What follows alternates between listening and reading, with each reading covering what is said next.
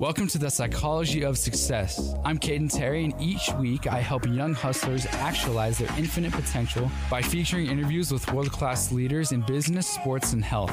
Now let's get into the Psychology of Success. All right, welcome back to the podcast. So, before we get into today's guest, I want to talk about our event that we have going on. So, for all you young hustlers, you probably heard about it. So, we are doing the Winners Circle Mastermind event. So, as you know, and as Jeff knows, um, your circle is so important, right? If you look at all the big time entrepreneurs and leaders in our industry, they know how important it is to surround themselves with like minded individuals. And I've gone to different mastermind events and they were just so electric. And I wanted to bring that to the younger generation. So, August 12th, we are having a mastermind event to where we're inviting 20 people. We've already sold about 17 tickets, so there's about three left. But if you guys are interested, go to the link in our bio on Instagram. So we're taking everyone golfing. Uh, we're going to have guest speakers, Trevor Cowley from one of the top business podcasts in the world. He's going to speak to us. You're going to meet him. Matt Blanchard will be speaking to us. You'll get a bunch of swag from us, a hat, shirt, all kinds of stuff. But we're just going to provide a ton of value to where you can understand and learn more about business and how to actualize your infinite potential. So, kind of getting into today's episode. So, I got my good friend Jeff Fieldstad, a little bit of background on him. So he, uh, I met because we went on your podcast. I was that the first time we met? I think so. Yeah, yeah. So I went on his podcast, a solid podcast. If you guys haven't listened to it, check it out. It's legit. They've done 59 episodes now. Yeah. And it is rolling. It, I've been super impressed with. It's, it's very similar to mine. So if you're into mine, check those out. And Jeff has a super um, successful background in business, uh, with financial services, and it's just an all around leader. And you know, I'm I'm pumped to get into your story, man. So Thanks, dude. Appreciate you having me on. yeah, absolutely. Let's do it. So, um, it's funny. I actually saw your business partner, Brandon, at the, the gym this morning, Okay. and I asked him, "Hey, yo, like, what should I ask Jeff Yeah. on the podcast?" He was like, "Dude, you got to start with his childhood Yeah. and where he grew up and kind of how he got into business." So, dude, I'd love you to just start there. Cool. Yeah. Um, that's why I, I guess he, he and I grew up in so, such uh, opposite ends of the world, you know. Uh huh. But uh, yeah, man, I grew up. Um, actually, the like the first ten or twelve years of my life, I lived in West Valley in Salt Lake, which anybody who knows in Salt Lake, West Valley is not the best place to be raised. And um, my uh, my mom, she went to school. She did everything she was supposed to do, get good grades. She got a bachelor's degree, but she never made any money. And um, you know, single mom trying to raise kids on a bachelor's degree is tough, you know. And uh, she never made any money, so we didn't live in a great neighborhood. And um, one of my one of my brother's friends had, had gotten killed, and so my mom was like, "Dang, we got to move." And so we moved from West Valley down to St. George when I was about twelve. I was in sixth grade actually, and um, in the in the meantime, I started getting in trouble at that time in school. So my mom actually shipped me to my aunt's house in Idaho. My aunt lived in a cabin in the mountains in Idaho, and thought that I wouldn't get in trouble. Uh huh. And then I still got kicked out of school out there, and then ended up coming back and living with my family in St. George, and we lived in Dixie Downs in a single wide trailer, and um, you know I'm one of six kids, and so we just struggle financially, you know, and, and it was like a different environment because in West Valley it was like gangs and violence, and it was just it was not a good environment. And then come to St. George, and that stuff really doesn't exist. But then it turned to like it was just like drugs and just like just nasty place to be raised, you know. But my mom didn't really have a choice. I mean, where else do you live you can't afford it? And so I grew up. Uh, I mean, that's kind of like the financial situation of my life. Where we lived in a trailer, and I started boxing at a young age because I I was we were walking down the street one time, you know Kyoto or whatever, and Yeah. some guy says, "Hey, instead of you guys getting in trouble and getting in a street fight, why don't you come into my boxing gym and, and put on some gloves and not get in trouble?" And so we did that, and then he said, "Hey, do you guys want to keep coming back? I'll train you for free." No way. And he was a good man, you know. And so just he after we got done, he just said, "Yeah, keep coming back." And so I did. I just kept coming back and stayed in that boxing gym for years, and um, he just really influenced me. And that was like a the first like really mentor that I had in my life. He was a good man. He had his priorities in line, and uh, it's actually I started going to church that way because he wouldn't let us go to the gym on Sundays. Right? He's like, I don't see that's why. I'm Like, what do you mean, man? Crazy. Yeah. And I'm like, I want to go to the gym on Sundays. I'm going to be successful. I got to go. He's like, no, we don't do that. And I go, what do I got to do? And he goes, I'll tell you what, start coming to church with me and I'll let you go to the gym. It's kind of a crazy story. Uh huh. And so, um, yeah, it's, it's kind of how I grew up, you know, and got out of high school, didn't know what I was going to do with my life. I started college, and I was the first kid in my family to graduate high school. You know, nobody graduated high school. And so I started college. Of course, my mom's excited, you know, oh my gosh, one of my kids actually graduated and they're in college. And I just remember one day I was I was pulling into school and I saw my business professor that was teaching the business class that I was taking at the time. And I saw him pulling into class and he was driving this old beat up Honda. You know, I'm a car guy. I like, I like nice cars, you know. And so I see this old beat up Honda. It was like a 1989 Honda Civic, and the bumpers were falling off, you know. And he had, I remember still today, he had two bungee cords holding on his back bumper. And anybody that knows me in school, like I didn't talk a lot, you know. And I just didn't have a whole lot to say. I was never like a class clown or anything, you know. Um, but I raised my hand that day once I got to that class, and he was teaching us all this stuff. I go, "Hey, professor, why don't you do this stuff?" And he kicked me out of class. And I remember just thinking, like, I can't believe I'm paying to listen to this guy that drives that car, you know. And I just decided I was going to quit college that day. You know, Wow. I wasn't going to listen to this guy anymore. And I didn't know what I was going to do. I just knew that I didn't want to listen to that guy, you know.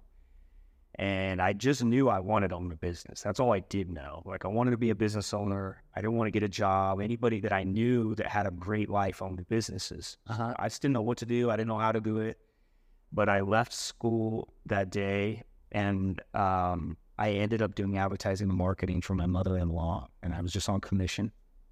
And I loved it. I, you know, I made my own hours. I showed up when I wanted. I left when I wanted. I had a great time doing it. And I had actually met Brandon, and uh, Brandon had started trying to recruit me into financial services. And I was like, I no, I can't. I, could, I just didn't believe I could do it, you know.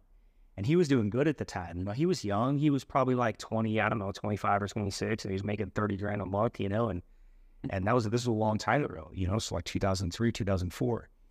And so um, I just wouldn't listen to him. I just didn't think I could do it. And then one day in advertising, I was supposed to get a check for like twelve thousand dollars that month, and I got my check and it was short. And my mother-in-law owned the company, so I'm like, "What the heck?" So I call her and uh, just like, "Hey, my check's short." And she goes, "Oh, did you read the letter?" And I'm like, "No." You know, she goes, "Well, you probably ought to read the letter." So I'm like, all right, I'll read the letter. I was basically saying, hey, we're paying you too much money. You know, if we're going to stay in business or we're going to keep doing this, we've got to cut your pay. And that had never happened. Like, I mean, I was young. I was 19 years old.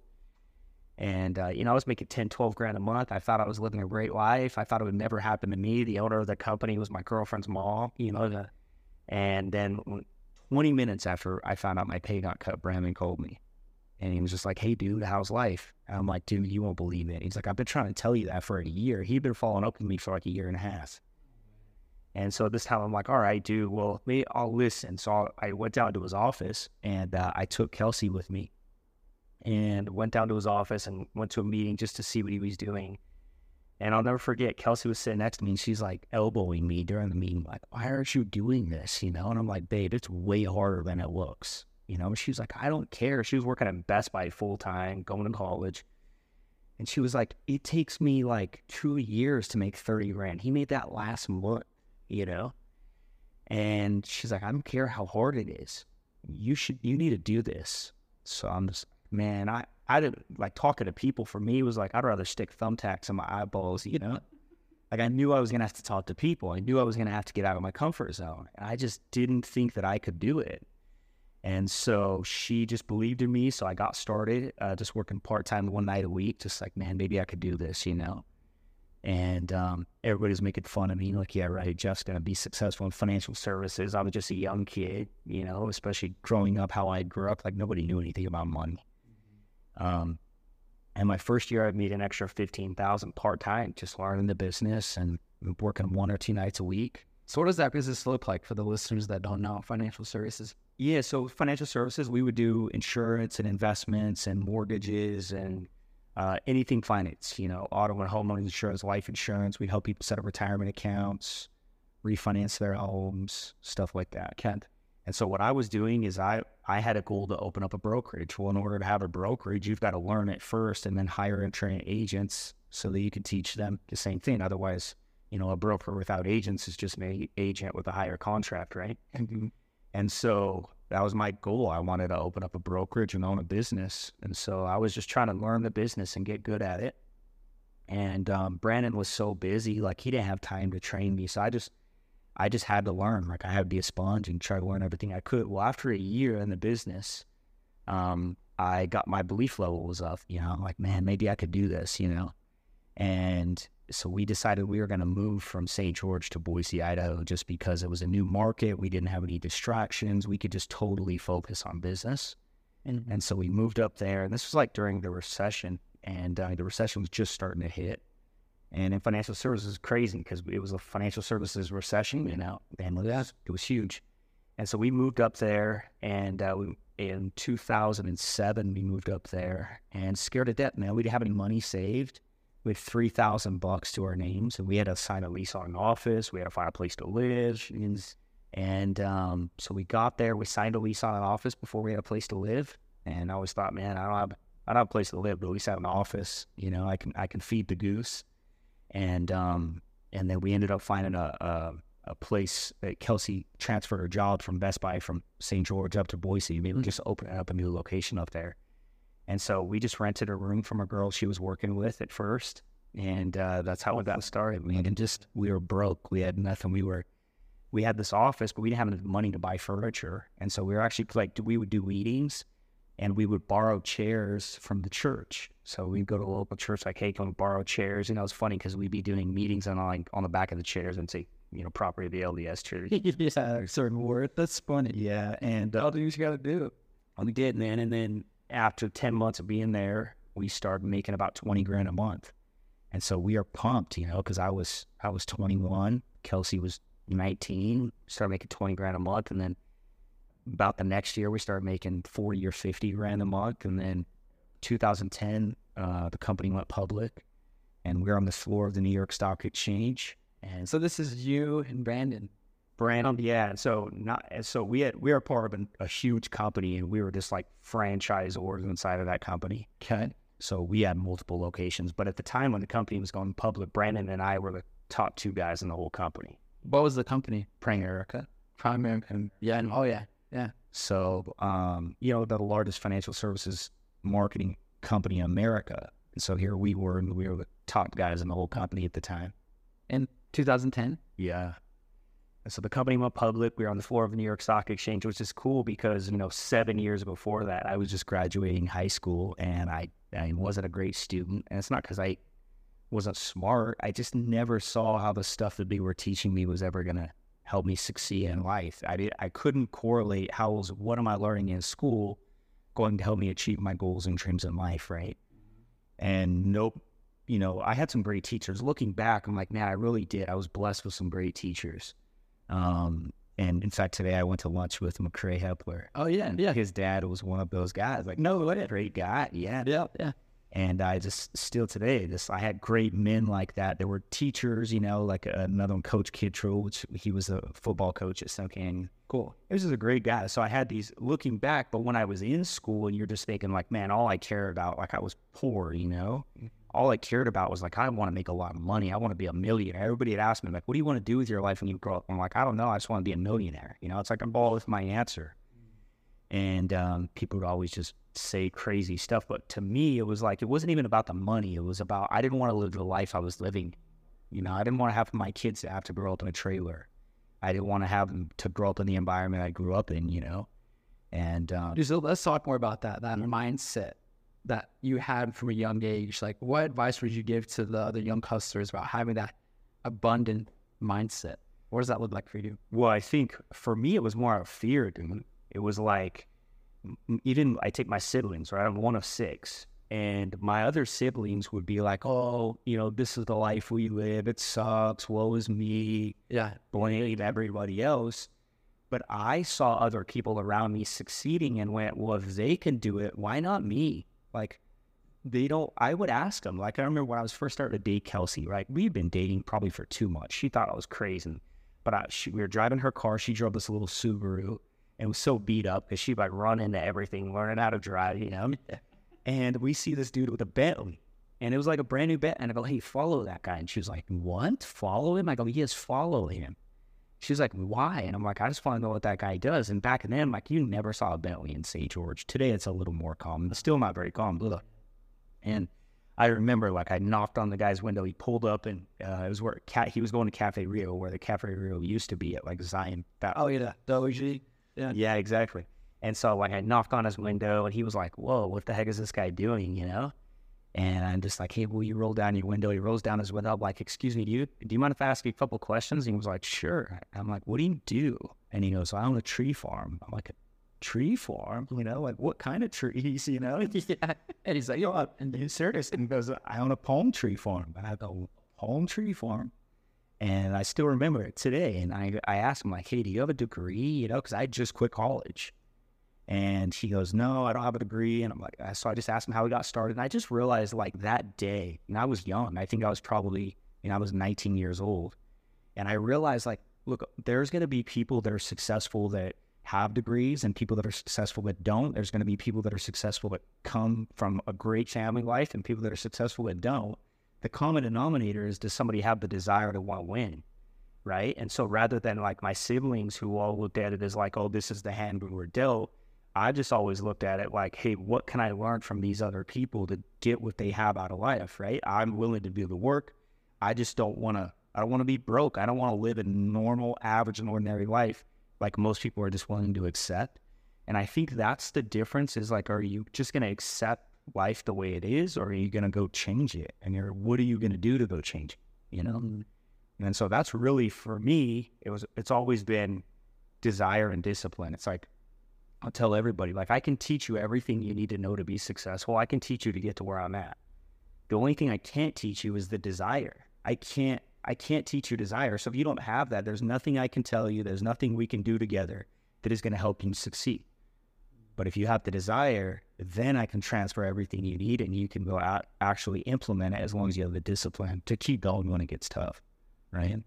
So I think those two things are like, I don't know if you say God blessed me with or my environment or the, the growing up that I've been able to cultivate in my in my personal life is discipline and desire. I have a massive amount of desire because of the way I grew up. And I just have a massive amount of discipline. And I really think that's from sports. Yeah. You know. Troy, what was your play in high school? I was a boxer. Okay. So yeah. Dude, that's well, it's like a league here in St. George. Yeah, well, boxing gym. Yeah, I mean, we would go all over and go to different, you know, like I would box at the fair every year, but we would go up to Ogden, box, and we do. Yeah, we go down to Vegas. We go to Park City, so we travel around. No way for different tournaments and stuff like that. Yeah, dang. Yeah. Dude, yeah, I, I love that concept. I mean, that's why I got a lot of the inspiration for the podcast from Rocky Okay, I mean, it's part of the logo. It's, I mean, it's somewhat Rocky holding up his fingers, right, doing the number one, the victory pose. Yep. Because it's just to me watching those movies. I'm sure you've seen all of them. Like Rocky Four is my all-time favorite movie. Just the symbolism behind it is so impactful to me. I mean, you look at Rocky; he's the underdog. He gets beat up. He gets knocked down over and over and punched over and over again to the face, but he just keeps on getting up, man. Yeah, doesn't matter. Exactly. Yeah. Yeah, uh, are you familiar with how Sylvester Stallone came up with that idea of no. Muhammad Ali fight? No. Yeah, I just went to go watch Muhammad Ali fight. Yeah, so you should you should look into that. It's awesome. I actually got the chance. So I I love obviously love boxing, and then I built a relationship with a guy who's the CEO of Mayweather Promotions. And so I would sit ringside at all Floyd's fights. and the cool thing about sitting ringside is I would sit right behind Muhammad Ali multiple times. So it was cool, dude, because I got Muhammad Ali signed pictures and all kind of cool stuff. Oh my god, yeah, dude. But that's how Sylvester Stallone got that story. Is he watched Muhammad Ali hit the mat, the champions don't stay down. You know, you got to get back up. Dude. So it's cool, and that's a I love I love the story of Rocky, and I th- I really think in anything in life, in in anybody's story about success, there's always going to be those times where you get knocked down, right? There's going to be some catalyst for your desire to change because it's uncomfortable to win, man. It takes a lot of guts.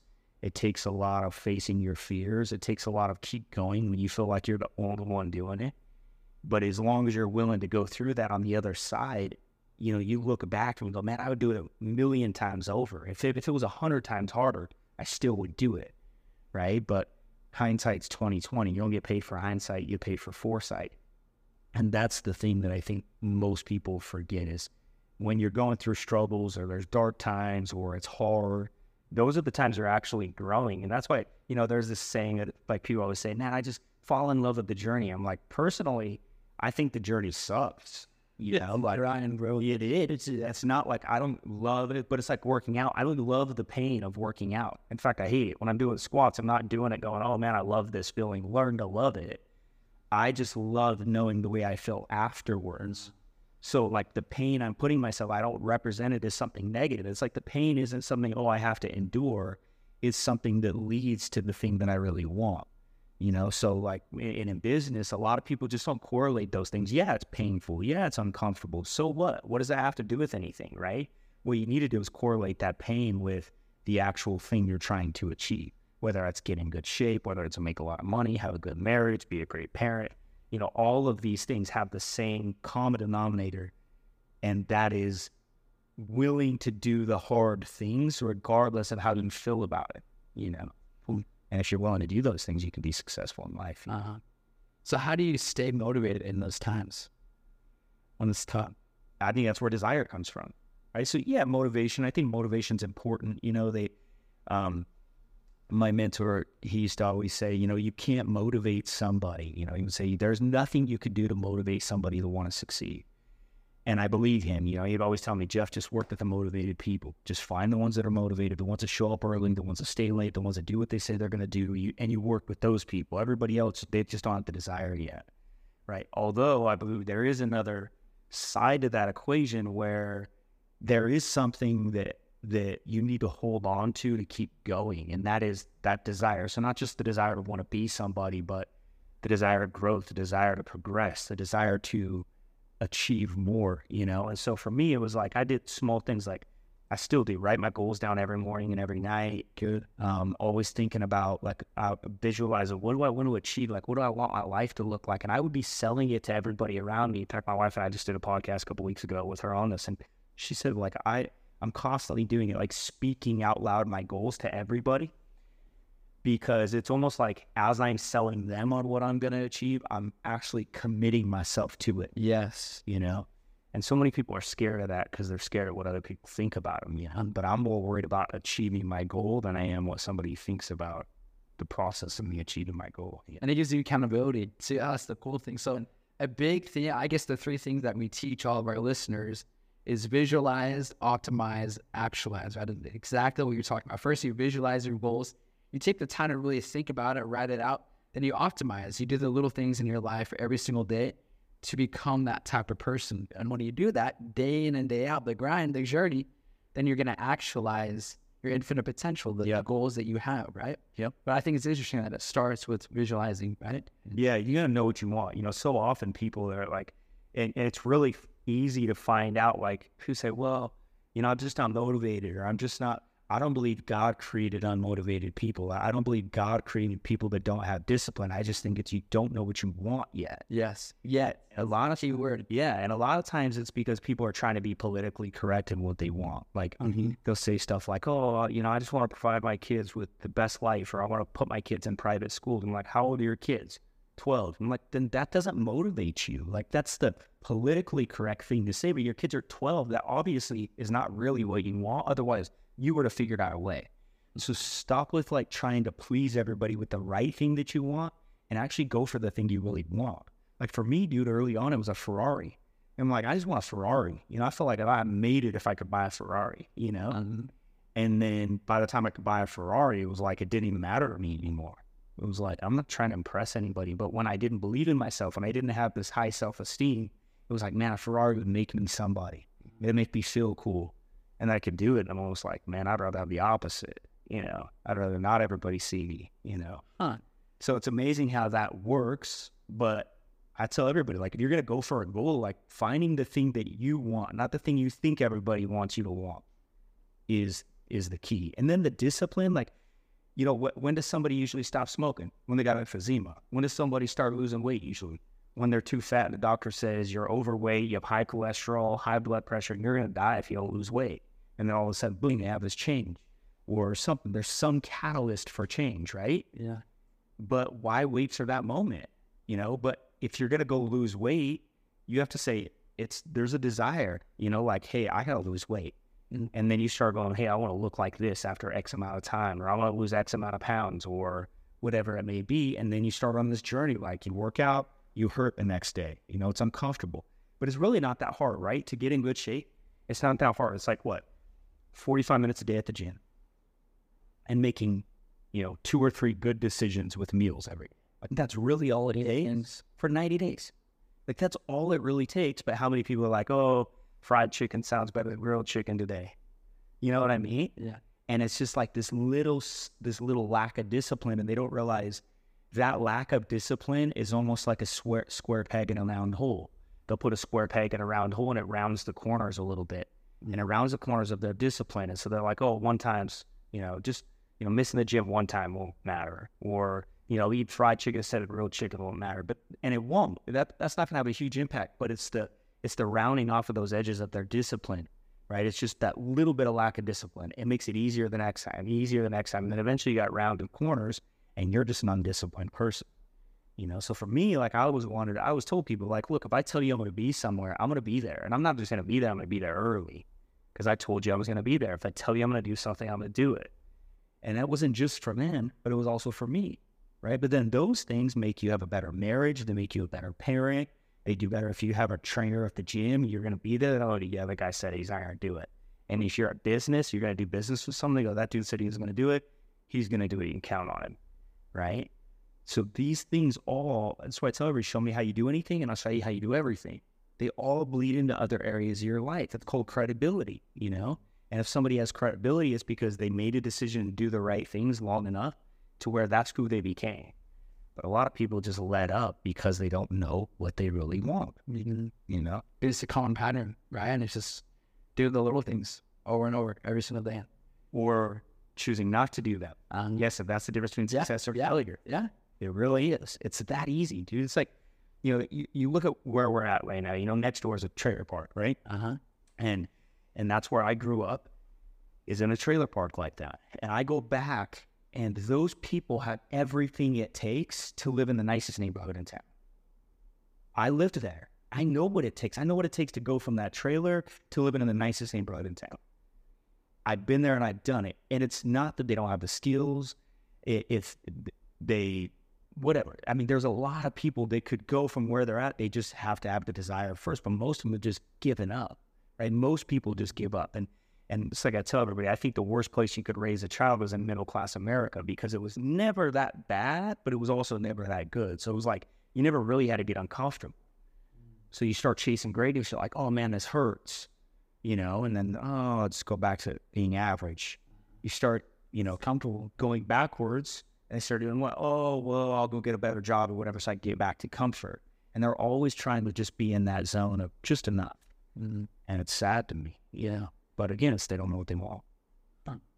Just so that, I want to go back to your story. I, we kind of paused right where Primerica went public. Yep. So what happened after that? What was your role? I mean, you guys are just exploding. So we had a big business, yeah. Um, then I sold out, right? Yeah, so um, when Primerica went public in 2010, I mean, I just kept working. In 2011, we moved to Las Vegas and started again in a new city. And this was like pre Zoom and all this kind of stuff. So it wasn't like, you know, it is today where it's really easy to build nationwide. But we moved to Las Vegas actually July 4th of 2011. We were talking last night, but in July 4th of 2011, we were on a we were in a U-Haul on the strip, you know, on our way to our new house. And uh, it's just crazy. So July 4th, 2011, we moved to Las Vegas to start all over again. And um, we just kept working. And then five years later, actually four years after that, we went back to the New York Stock Exchange. We're one of the few companies that had ever been invited back to the New York Stock Exchange. So we went back. We, we were on the floor of the New York Stock Exchange again to close. And we'd been one of the most successful IPOs in America. And uh, we started at 15 bucks a share. I don't know where we were at today. It's like 200, you know. So, and um, so yeah, so I started at 15 and grew to 200, uh, you know, and that's in what 13 years. I mean, it's been an awesome. The company's incredible, and uh, so in tw- 2015 we went back, and in 2016 we had our first uh, child. So we had our first uh, child, and And at, at that point, we started having the biggest months of our careers, you know, so our business was rocking. And that was kind of like for me was a big thing because prior to that we didn't have kids, and a lot of people would use excuses like, "Oh yeah, but you don't have kids yet. You don't understand," you know, and they would say this stuff. And you know, I was like, put that in my oh yeah box, like one day, oh yeah, show you, oh yeah, have a little not.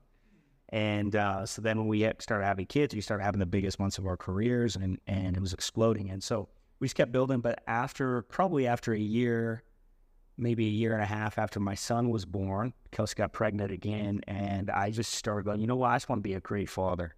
I want to be a great dad. I didn't have a dad wasn't in my life, and and uh, so I just want to be a good dad. So I kind of like semi retired. I mean, I still showed up to the office and stuff like that, but I wasn't like grinding, living it like I had been prior. And um, so then when COVID hit in 2020, um, we just started coming up to Utah and because it was normal, nothing ever changed. And so we put an offer on a house just kind of randomly, like shot in the dark, like, no way this guy's going to accept this offer. Yeah. But he did. And so we're like, all right, I guess we're going to move to St. George. It's God's way of telling us, you know, like we're coming coming home. And uh, then, like six months after that, I always had this dream of sailing around the world. I just wanted to buy a boat, sail around the world. So I bought a boat and about a 46 foot catamaran. And we are getting ready to do that. And then my wife started having some health challenges. And so it was like, oh, crap, you know, like we didn't know what it was. We couldn't figure it out. So we were in Florida, to actually get ready to leave. And I'm like, dang, she was having these major allergic reactions. And she kept ending up in the hospital. I'm like, dang, if we're out in another country or something, I don't know what's going to happen. So it just made us uncomfortable. So like we got to go back home and focus on our health. And um, so we did that, sold the boat, came back home. And um, I've just been working on her health for the last couple years. She's 100% now, which is awesome. Yeah, it feels great. And, um, and so, yeah, man, we, we just kind of changed our plan to like pivot. You know, I had this dream of like, we sold the business because I didn't want to leave our, I did, I sold the business because I knew if we, we sell around the world, it was like leadership's important, you know, and these people who had committed to us, I didn't want to just be like, oh, you know, I'm, I'm off on the islands, but I hope you figure it out. Mm-hmm so I wanted to make sure they had somebody that they could go to. So really, we just chose to sold the business just for them. You know, really probably cost us money.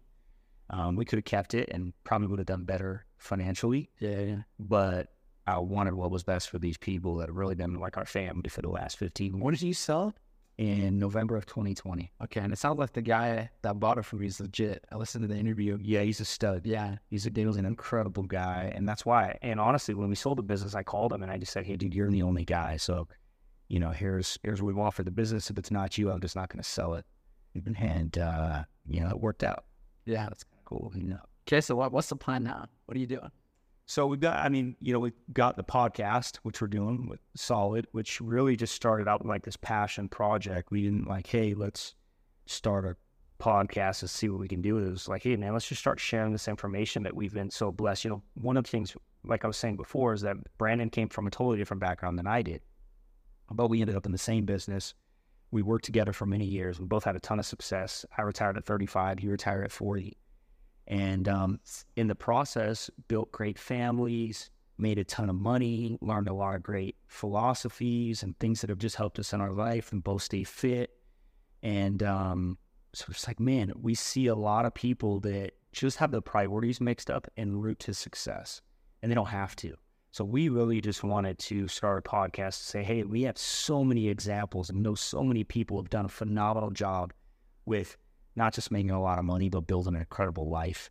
Mm-hmm. And really just wanted to share that. So we've been doing that. You know, today we did episode 59. So, you know, we're a couple, you know, a year or so into it. Yeah. And it's been a lot of fun, man. It's turned into something incredible. And we never would have thought it would have been this awesome, but we're having a lot of fun with that. Yeah, it's incredible. You guys should, should go check it out. So my brother Kyler and I, we went on probably what, like four months ago, yeah. months ago.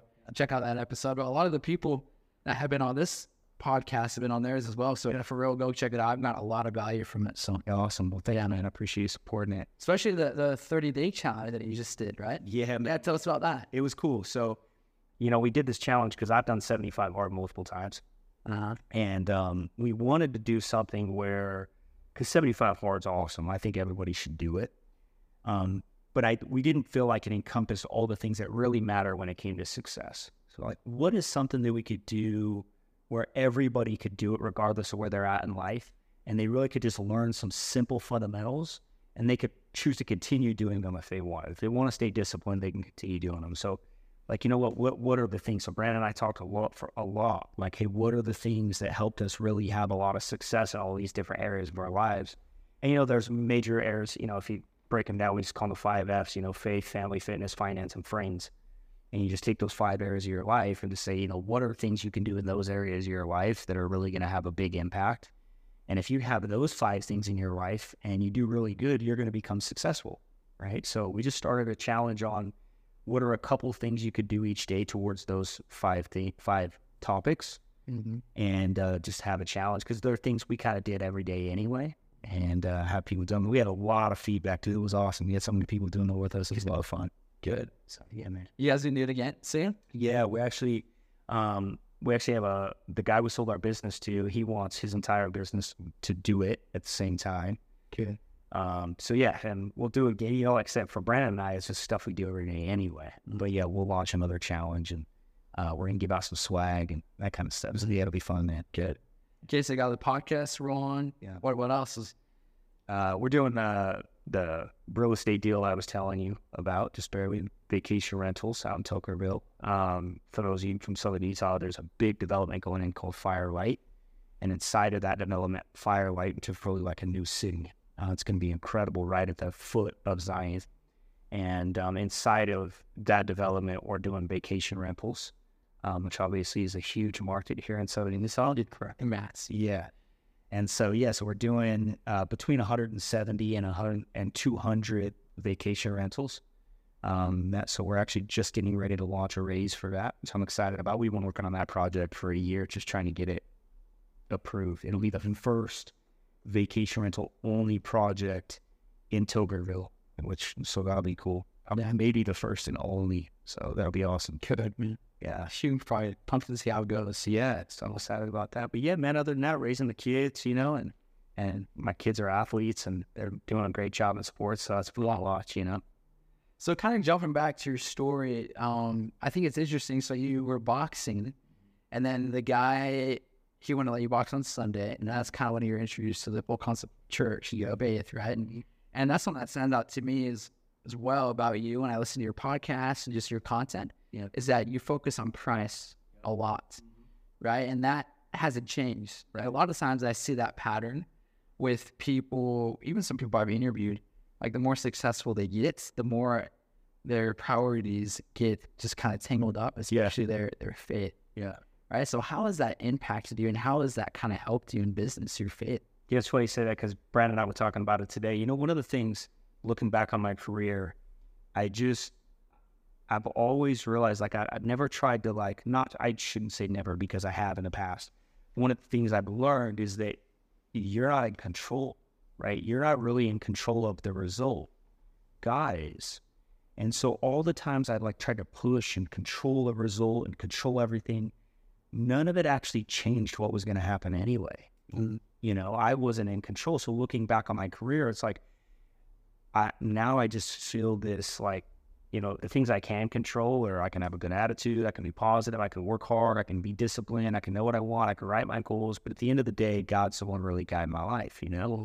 And the more I realize that God's in control, the more fruitful my life is, right? And so often people, I think that they they're the ones trying to be in control of the outcome rather than realizing that if if you leave the outcome in control of God and allow God to use your life as an instrument and a tool, then you're going to actually find fulfillment in life. You know, one of the questions you actually text me uh, was some from like if there was two things you could leave with the world uh-huh. And I think that, you know, as I was thinking about that, it's like, number one is is you're not in control, God is. And if you just give up control to God and allow God to use your life, you're actually going to find fulfillment. You know, like I've I've done all these things. I think everybody should, right? Like whether it's exotic cars or live in big houses or fly around private planes, all that stuff's amazing, and people should strive to do it. Um, but it's never going to make you happier, right? You're sure going to have a lot of fun doing it, but I mean like happiness and fulfillment and like. Big delights Yeah, and and so while you should live in a big house, you should live in the house of your dreams. You should drive the car you really want. You should be able to travel the way you want. It sure makes life a lot better, but it's not going to change whether or not you're happy. But if you can let Christ guide your life, then when you every day when you wake up and do those things, you have fulfillment while living the life of your dreams. You actually feel fulfilled because believe it or not, there's a lot of mega successful financial people. They're they're financially successful, multi, multi, multi millionaires, even billionaires, and they feel empty inside. And it's because they don't actually have that fulfillment. So I think number one is if somebody could just allow Christ to guide their life. And then number two is realize that when you're depressed or you're down or you're beating yourself up, the only cure to that is progression. And I've always said, Yeah. progression is a cure to depression. And the time you're depressed is when you're not moving forward. So if you if you're moving forward, you're always excited, right? It doesn't matter if you go went from making fifty grand a year to hundred grand a year. That's an exciting time. But there's going to be a time where you're embarrassed about making hundred, you know. And but you think about that time, you're like, man, why was I so excited? You were excited because you were growing. And so it's you know that's where the whole enjoy the journey, not the destination, comes from. It's people that look back on their journey realize those are the times they had great moments in their life but it had nothing to do with the actual journey. It had to do with their progression. They weren't actually moving forward. They were getting better results. I think part of that is from God, right? Because we all have, I mean, you look at everyone, we all have the innate desire to get better. It's so interesting, mm-hmm. self development, right? And so when we're out of line with that, I feel like, just like you're saying, that's where that depression comes in, right? Yeah. Because we all have the person that we could be right now, Yeah. right? And so my goal every single day is fulfilling that gap, Yep. filling the gap. Yeah. And I feel like when I'm not, that's kind of when I feel off, Yeah. right? Yep. And I think that that's from God, that innate desire to become our, our best selves. Yeah. I mean, God wants what's best for us. Yeah. Right. He really does. And, and he knows best. Yeah. And if we get off on those things, it's just like at the end of the day, right? You know, I always say this like when when you die and they pat you in the face with a shovel, they're not shoveling your money in behind you. You know, they're I've never seen a U-Haul follow a hearse. You know, they don't build tombs. So like it like what's it all for? Right? Really, the reason we want to be successful is not for the cars and the house, which again, I think we should all do those things. As while you're here, the one life you get, you, you should do it as good as you possibly can. Uh-huh. But that's not what it's about. That's not the reason you're doing it. It's just a byproduct of doing it. And that's the mistake. Is a lot of people make these things like a reason for doing it. Like, man, if I get a Lambo, you know, oh, that's why I can see that, and I feel great. Yeah. You know, and then you're driving down the road, and a, a truck drops a rock and dents your Lambo, it ruins your whole month. You know, and you realize that's because the car doesn't really matter. It's not what was important.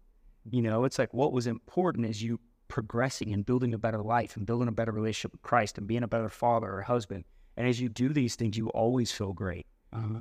And by being a better person, then you're going to end up driving a nicer car, living in a better house, you know. And, but comparison is also the thief of joy. So you know that's that's why we tend to like nice things because it makes us feel better about ourselves because then we compare ourselves to our peers. You know, like oh they don't have one, I do, or what a, you know. Dude, I think that's common, especially for younger kids. It is for me. Yeah. Like I look at other people that are on my age that are doing more than me, and I feel like I'm not doing enough, right? In business or whatever. Yeah. And so how can we stay focused on what we're doing and not let comparison affect us? Yeah, I think that we used to have the saying, you should compete, not compare, you know, so their journey is different than yours and you don't know what they've been through. A lot of times, you know, in fact, you alluded to this on our podcast that a lot of times, you know, if we were sitting in a circle and everybody threw their problems in a circle, you probably still keep your life. You know, you realize maybe my problems aren't that bad. And a lot of times we just don't know somebody else's story. So we just see the outside, you know, whatever these things that they have and we don't realize, you know, maybe what they're going through or what's happening on the inside. And what happens is, I always suggest someone find a mentor, find someone who has like the life you want in that area. So I've always had a few different mentors in my life, like one financial, one spiritual, um, you know, one just overall, like maybe they have great kids, great family life, great. So I find different mentors in my life. So I have like three different mentors of people that I go to. So if I want to make a financial decision, I go to the same guy every time. It's like I would trade his life financially, not just because of how much money he has, but also how much freedom he has. Right. So that's the life I want. So I'm not going to take advice from somebody who doesn't have what I want. So if you have a mentor, regardless of what somebody else has, I just always remember, hey, this is this I want really what they have. So if I'm just if I'm willing to do what they're teaching me to do, I know that I'm gonna have what they have. Just like I know if someone would just listen to the things that I teach them to do, they're gonna have what I have, right? And so it's no different. So I would just say find a mentor in your life. You know, if you're gonna play basketball, I mean, how awesome would it be if Michael Jordan would be there every day, or you could have, you know, uh, Phil Mickelson, you could have these incredible coaches or people in your life. So if you were gonna be an athlete, you want athletes around you that have achieved great things, right? And if you do that, you surround yourself with those people, they can help you avoid, you know, I guess pitfalls in life. And so I think that's the best way to do it. Because, dude, there was a lot of times, you know, I was making 50 grand a month and living on three. We were living in a small little rental house, driving a, you know, I don't drove a nice car. I never drove cars that weren't nice, but it sure wasn't the cars that I could afford. It wasn't the houses that I could live in, right? And I'm still that way. Yeah. So I still sometimes am tempted, right, to go like, we should just buy a bigger house. Like, let, let's just go buy exotic cars today. Let's just go. I still am tempted to do those things, but the reason why I don't is because I've done them and I realized like I felt the same way three days later than I did three days before I had it. So, like, why am I really doing it? Is it the thing that I want or is it this feeling of progression that I'm really seeking? So I found out that if I can really just set a goal and go achieve the goal, this is why I do. This is why I'll buy cars or I'll buy a nice watch or something like that. But it's about the progress and the reward for progress, not the actual thing. If that makes sense. Yes. It's that feeling you get from progressing. Yes, were they actualizing your potential? Yeah. So the thing wasn't my goal. The thing is just the reward. My goal was the progress. Hmm. And so I think if you can do that, then you'll realize, like, hey, I don't care what kind of car that guy drives. I can cheer him on. Good job, dude. You're my motivation. Like, that motivates me. I want to see you winning because I have ambition and it fires me up to know you might be beating me right now. And I want to do better. I want to do more. Right. But I can't hate on what you have and expect to have it. You know, I can't have any negative emotions about what you have or what you're doing if I ever want to do that or more. Just it doesn't work that way. I say it's always like preaching love and kicking a puppy. Mm. You know, you can't hate something somebody's doing and expect to have it or more. It just doesn't work that way. Um, I think a lot of times it's frustrating as entrepreneurs because we are the type to where we, we like to be in control. We like to create our dream life. Right? Yeah. And kind of going back to what you're saying about it all clicks for you when you realize, okay, just let Christ control. Right? Let Him guide your life. So that's something that has taken me so long to learn that I'm still learning. It's something that helped and may help the listeners. Is this term called, and I want your advice on this. So it's called Deo Volente. I don't know if you've heard of this.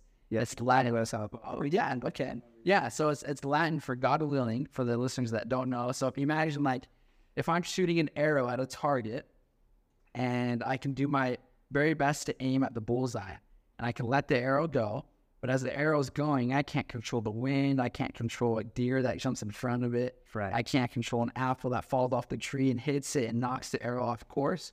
All that I can control is where I aim the arrow and how I prepare. Mm-hmm. Right. And so connecting that with with business and like you're saying with God's plan, Yeah. we can do our best to fire away to create these businesses, these awesome plans, but ultimately, uh, the outcome is in a way out of our control. Yeah. And for me, like really it is, but for me, it's so hard for me to understand where that balance is. Like, how do you allow Christ to guide your life, to guide that arrow, right? Yeah. So I think that to to just elaborate on what you're saying a little bit, I don't think that necessarily we're out of control. I actually think we are in control. Okay. I just think sometimes God's definition or the actual result of what we want looks different to God than it looks to us. But we are in control of those things. I mm-hmm. you know, where we think, oh, maybe we want to, you know, be this person or live here or our family's going to look like this or our journey's going to look like this.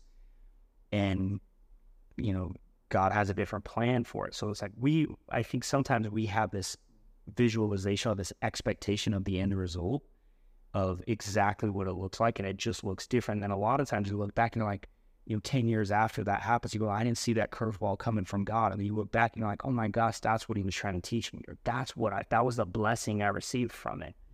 But that's just because his result looked different than what you had visualized. So that was you trying to, you know, force on the actual result of what you wanted. So, but what we are in control of are the things we do in order to get to this result that we think it's going to be. We just don't, we need to, I guess, have a realization that the expectation of what the result is going to look for look like for us is going to be far bigger than we could have ever imagined. It's just going to be different.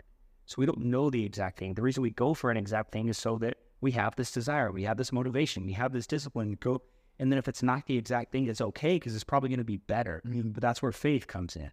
So a lot of people think that faith is like this religious term where it's not. It's really just the ability to believe in the unseen, right? Like, hey, I believe that if I do these things, it's like Proverbs. Um, I love reading Proverbs because it's very clear. It's like, all right, do this and it'll screw up your life. Do this and you're gonna have a great life. Yeah. Right? It's very clear. And so when I say you're in control, and that's that's what I think. I think God has laid out a very clear plan for us. If we do these things, this is what happened in our life. This is how we're gonna feel. These are the decisions you should make. These are the people you should avoid. These are the people you should surround yourself with. And then here's the outcome. You know, but that outcome that we, you know, it's like you read a book and you create this story in your mind and then you watch the movie that somebody else created about that book and you're like that's not how i saw it in Mhm. mind that's kind of how it works with god right and so i think we just have to be flexible with that outcome and know that god is in control and it's going to be better you know like if somebody would have told me dude when i when i first started in business that this would be the life that we had today this is how good it would be there's nothing you could have done to prepare me for how good it feels no matter what you told me. You could said, hey, dude, you're going to have so much money. You're going to have so much freedom. You're going to be able to do whatever you want. Nothing would have, nothing would have prepared me because my belief level wasn't high enough. I couldn't see it clear enough. It's almost like when you're driving on the road at night, you go to 80 miles an hour. You know, you tell me 80 mile an hour speed limits, right? You go 80 miles and you're me, doing 90, you know, and you have your headlights on at night. And as, as you're driving, you can't see the whole path, right? If I'm driving from St. George to Salt Lake, I can't see from here to Salt Lake. I can only see the few hundred feet in front of me. And then as soon as I get there, I can see the next few hundred feet and the next few hundred feet. And that's all I can see. But I know that what? I have faith that the road's going to keep going. I didn't, they didn't dig it up last night. They get where you're going. And that's a lot of times how success needs to be. Like so many people are waiting for the road to end that they kind of like do it haphazardly. You know, they like wake up like, oh, well, I'll do this, but if it doesn't work out, I have a plan B. It's like, why would you do that? Right? It's going to take you forever to get anywhere. And is anybody going to follow you? Mm-hmm. No, because if they people do this on the freeway, and what happens? It creates a traffic jam, and everybody's mad, and everybody's, and that's what happens to leaders. Leaders who don't just totally believe in what they're doing and go for it with everything they've got. And this is why you hear stories of people failing. You know, like, oh, that business didn't work, or this one failed, or whatever. That's because they just went for it. You know, and other people are going to follow. They didn't know it was going to fail. You know, sometimes people drive down the road and they didn't know that was going to be their last time, you know? So you just have to be willing sometimes to have enough faith to just go for what you really want and not trying to control the outcome. Just control what you can control. And that's your attitude, and the activity you put in, you know? That was a ton actually, because I've I've wondered that. You know, it's like how can I how can I balance that? You know, and so that's helped me a ton. Appreciate it. So before we get into the last question, I just got to tell you, appreciate your time and I admire your hustle and your story. I didn't know about a lot of that, and I love seeing how you were giving back now to the community, especially the younger hustlers out there. I mean, it's awesome. For the, for the listeners that are coming to our events, you have to reach out to Jeff because he's a sponsor for our event. He's helping us make it happen. Um, so super appreciative. And but yeah, keep rolling, man. It's awesome. Proud of you boys. It's exciting. I mean, more more people, you know, like I said, mental is more people need somebody to help guide them, you know, and that's what you guys are doing. You're giving people tools. Yeah. So it's awesome. Yeah, I appreciate it. So before we have that question, how can my listeners support and serve you? just support the podcast, man. Share it with somebody. Go listen to it, and if you like it, you know, give us some feedback on it and share it with other people. And that's really our passion project, Ray House. We would just like to get these principles. We believe we can change the world by changing our lives first and being a positive impact on our communities. And so we've tried to be the best people we can be. Of course, we're not perfect. We make mistakes every day, just like everybody else. But I truly believe that, you know, the things we talk about are solid, the fundamentals we teach, if people would go take those things and put them out into the world, they would change their own lives and it would inspire other people to do the same thing. Mm. And then we can have better communities and, and be a better place to live. You know, I think we live in the greatest country in the world. You know, j- yesterday we supported or uh, celebrated July 4th. And I, you know, I was talking about on our podcast today. I think a lot of people forget that on July 4th, when on Independence Day, that those men went to war over some small little taxes. You know, it's really the catalyst was like, we're sick and tired of, you know, power that shouldn't be there. And so they actually had to stand up and fight. So people are lighting fireworks and not realizing that, hey, a lot of men gave their lives for us just to live in this incredible country. Mm. And so we just really want to be incredible men that we look back on our lives. We're proud of the examples. We're proud of the effort we put in, and hopefully that we made a positive impact on other people's lives. You know, we didn't just get a bunch from it, but we also gave back as much as we could. Mhm. So yeah, man. I mean, if people want to plug into the podcast and shit out of people if they like them, and, and hopefully it helps them too. Yeah, and I'll tell you guys, I listened to it, and a lot of the principles that I talk about on the podcast, I learned from the Solid Podcast. It's awesome. A lot, a lot of those saying the fundamentals like you're talking about, Yeah. huge, man. Just the little things every single day Yeah. add up over time. So, so is it just called the Solid Podcast? That's where they can find it on that. And you made hear me at YouTube, iTunes. Yeah, Yeah. to go, it'll be there. And then what about following you and your content on social media? Um, I'm on social media. I don't. I mean, I don't post post a bunch, but um, Mr. Fieldstad is my handle. Mr. Underscore Fieldstad, or they could type my name to Jeff Fieldstad, and it'll pop up. Can Be on Instagram. You know, I post a little bit here and there, and not a ton. Yeah. Well, yeah. Sweet. Okay. So, last question. So, I want you to imagine that you can prescribe anything to the entire world and they have to do it for 30 days. Right? I mean, it goes back to your solid 30 days. What is it? The solid 30? Yep, solid 30. Yeah. So, what if you could just pick one thing and everyone had to do it in the entire world? What would you have them do? So everybody had to do this specific thing. Uh huh. 30 days straight. They, And they pray. I think if, you know, just pray. I mean, dude, I, I really believe that the biggest impact on someone's success or the lack thereof is their self esteem. And most people don't realize, like, God already gave you everything you need to be successful. He made you perfect. Like, you don't need anything else. Yeah, you might need some knowledge or some skills, but you can learn those things, right? You have YouTube or podcasts or mentors or books or I mean it's the books have been written, every all the information you need is there. But everything that you need to be successful, God already gave you, you know? And so so often people have this self-esteem thing where they've been broken down by somebody in their life or uh, you know, whatever it may be. So I think if if you could just really, you know, repair your self-esteem by realizing like God has got you. You know, like everything's going to be okay. And you do that through prayer by starting to build a relationship with Christ, right? Where if you can start praying and then you start realizing, like, oh, I you start noticing things that happen in your life. You, I prayed for that, or I prayed about that, and then you start realizing the answer. You know, you don't know that you get an answer to something if you never asked a question.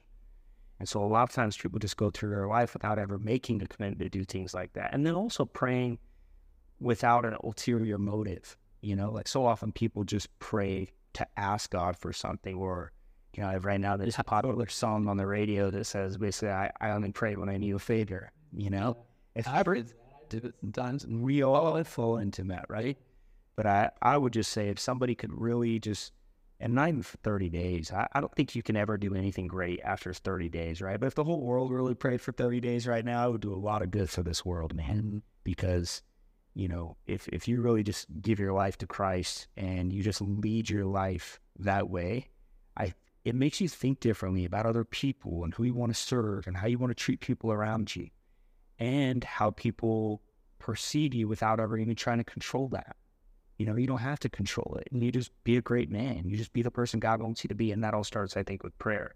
Can't have a relationship with someone you don't talk to. And so I think, unfortunately, um, people don't pray enough. I think in schools, in, you know, whatever, football games, wherever people are doing, I think if you saw more people pray, it's one of the things my family and I try to constantly do is when we're out to eat, we want to pray and have other people see us pray, you know? It's cool. And not just because we're just praying to pray over a meal, but we want other people to see us. We want other people to go, oh, yeah, they're still doing that at dinner time, you know? I totally agree with it. It's powerful. Like a pattern I've seen in my life is when I pray for a specific thing, I get a specific result. You do it time and time again. It's unreal. So I love that advice, man. Pray every single day. I totally for it as well, man. It'll be huge impact on your life and the world. Absolutely. Right. So appreciate your time today. Yeah, man, it's been awesome. And yeah, for real, guys, go check out his social media and the Solid podcast. You'll get a lot of value from it. And I'm Kaden Terry, and this has been the Psychology of Success.